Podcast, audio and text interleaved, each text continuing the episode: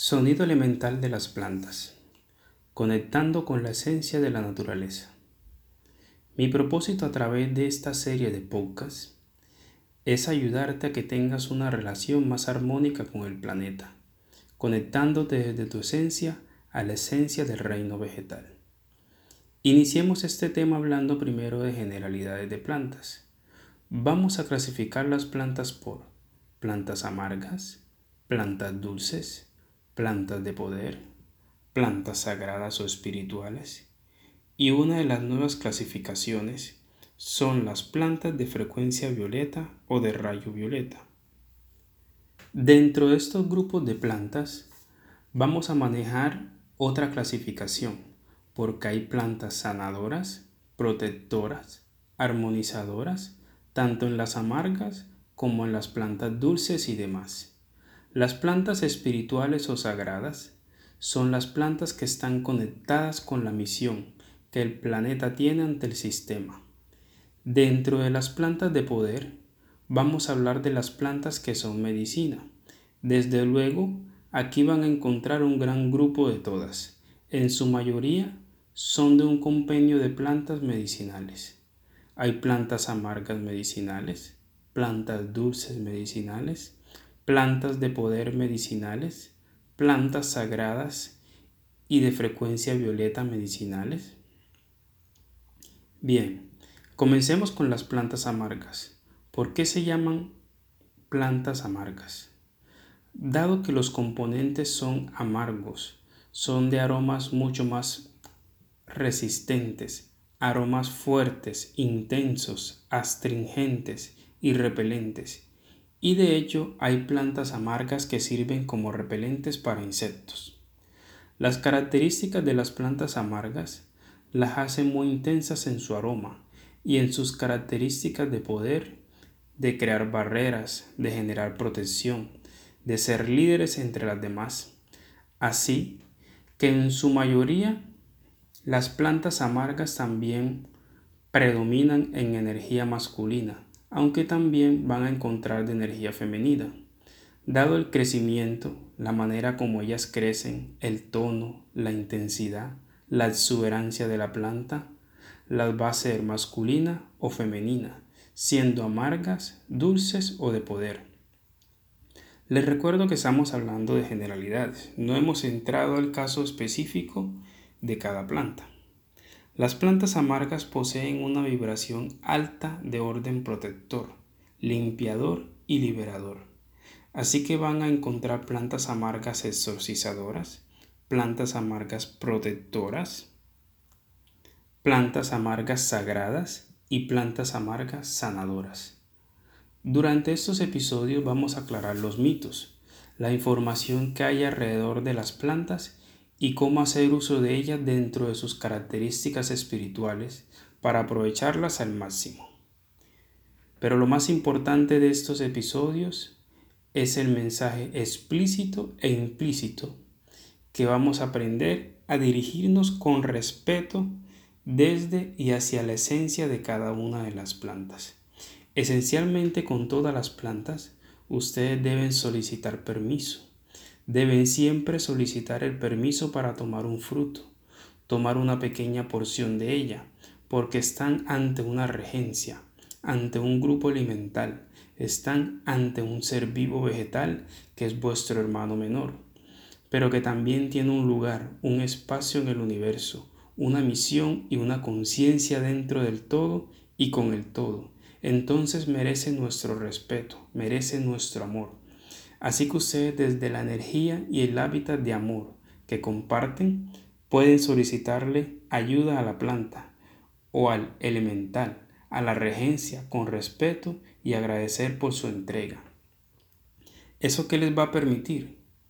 Les facilita estar en acuerdo con la creación, entrar al mundo de la naturaleza y no ser dañados, ni tener ninguna tentativa de peligro. Por el contrario, si ustedes están en paz, en armonía, la naturaleza les sirve, les acompaña y les protege. Imagínense ustedes un ser que explota cada instante la naturaleza, que arrasa con ella, pero que en un momento dado está en un momento de peligro y la naturaleza lo puede favorecer. ¿Compensaría la naturaleza la ley? Que hay una cobranza y ese ser debe recibir el, el castigo y no ser protegido energéticamente y la naturaleza pase su cuenta de cobro? Pregunta. ¿A las plantas y los árboles les duele que sean podados?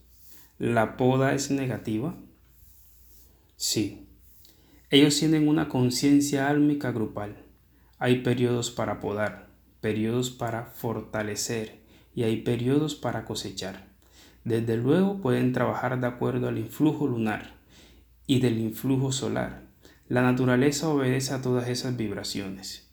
Toda planta da fruto, da una semilla, da una corriente de vida, entrega una vibración, genera un aporte, se entrega todo el tiempo.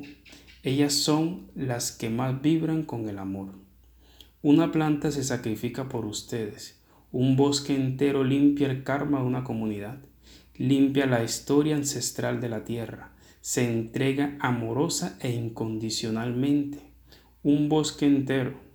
Una sola planta hace lo que un bosque generaría en un espacio.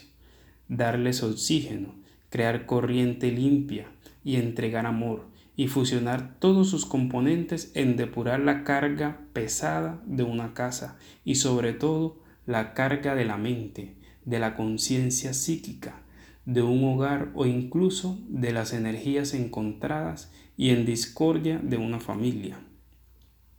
Entonces, como ven, la planta también os va a entregar lo que ella está captando. Es un espejo, es un mundo ante una realidad y crece tal y como esté la atmósfera y la vibración de acuerdo a vibraciones agrestes o condiciones favorables. Entonces también os va a enseñar la energía del espacio. Así que tienen conciencia álmica. Ellas son regidas por grupo elemental y ese grupo no es una sola planta o un solo árbol, es el grupo elemental del árbol o la planta y tienen un regente. Ese regente comanda el alma colectiva del grupo del árbol o la planta. Cada planta tiene una vibración, una réplica del elemental. Son muy pocas las plantas que han sido parte de la creación de la Tierra. Sí hay originarias de la Tierra, pero hay plantas que vienen de Venus, de Marte, de Andrómeda, de Arturus, de Pleiades, etc. Todas las plantas tienen una connotación astrológica y además energética. Hay plantas endógenas que pertenecen a cada región. Entonces tu suelo, tu zona, por el clima, por la conexión con la latitud y la altitud, os permite tener especies diferentes. Muchas de las plantas entraron con cada civilización estelar, pero también hubo civilizaciones humanas que se dedicaron a la siembra, al cultivo, según sus necesidades y también según sus suelos y sus transformaciones. Además, compartieron conocimientos con otras civilizaciones estelares para que se crearan nuevas especies. Un ejemplo de eso son los mayas. Cultivaron más maíz, trabajaron el trigo, pero además del maíz y el trigo, hubieron otras plantas que fueron un regalo de los seres que cuidaron y velaron de ellos, como sus guías espirituales, y las civilizaciones que provenían de las estrellas. Cuando ellos entraban, traían regalos para los mayas y para los incas y los dotes eran de la naturaleza. Vamos con las plantas dulces. Son más aromáticas, mucho más comestibles, son plantas de gran aroma, cálido, tienen un componente de alcalinidad, dulzura, son el néctar dentro de las plantas. Las amargas poseen más sales, las dulces son en su mayoría son analgésicas, calmantes y relajantes. Vamos ahora a ver algunas características de las plantas de poder. Son interdimensionales, conectan a los seres con otros mundos y realidades. Son en su mayoría sanadoras y de fuerza chamánica. Dan fuerza y les permiten al ser humano dar pasos agigantados en su vida espiritual. Son plantas de sabiduría ancestral, poseen magia cósmica, son virtuosas dentro de los procesos de sanación a todo nivel y se comunican con las demás con mundos y reinos como el mineral y el animal. Son enlazadoras para el espíritu. Las plantas sagradas son plantas medicinales de ascensión y consideradas plantas de alta vibración. Dentro de cada grupo de plantas hay plantas sagradas y espirituales. Las plantas amargas, algunas de ellas tienen una connotación de sagradas. Por ejemplo, dentro de las plantas amargas, la hoja de duende, sangre de Cristo, mano de Dios, hoja santa, son plantas amargas y sagradas, son de vibración muy alta y las puedes utilizar para rituales, ceremonias, celebraciones de luz. Dentro de las plantas dulces vas a encontrar plantas sagradas espirituales, por ejemplo, la albahaca, el tetri, el sándalo. Los podemos clasificar dentro de las plantas dulces y sagradas. También el jazmín, el geranio, el nerolí, el benjuí son plantas sagradas. ¿Qué características poseerían entonces las plantas de frecuencia violeta? No están solo para esta era, pero son las plantas que rigen esta era. Por ello, vas a encontrar dentro de todas las clasificaciones plantas de frecuencia violeta. Por ejemplo, la salvia blanca, pero también hay salvia morada, salvia negra, que es un morado intenso. Entonces la salvia evolucionó, creó un poder, generó un rayo transmutador que la hace más potente. Ella en sí disuelve negatividades, pero la salvia morada es más poderosa para lo que ustedes deben enfrentar porque están en los tiempos difíciles. La albahaca morada Está entre las dulces, pero también es una planta de frecuencia violeta. El trébol es verde y también encuentran trébol violeta, y así sucesivamente. Hay una potenciación de rayo, una evolución de esa planta. Gaia, la madre tierra, el mundo cristalino, la fuerza Gea, le ha permitido evolucionar para hacerse más potente ante la vida de este plano, para crear sus potencias tales que las plantas puedan ayudar a generar más conciencia. La albahaca morada está generando conciencia y ya generó una conciencia en sí misma siendo transformada. Para los próximos episodios ya entraremos a mirar cada planta en particular.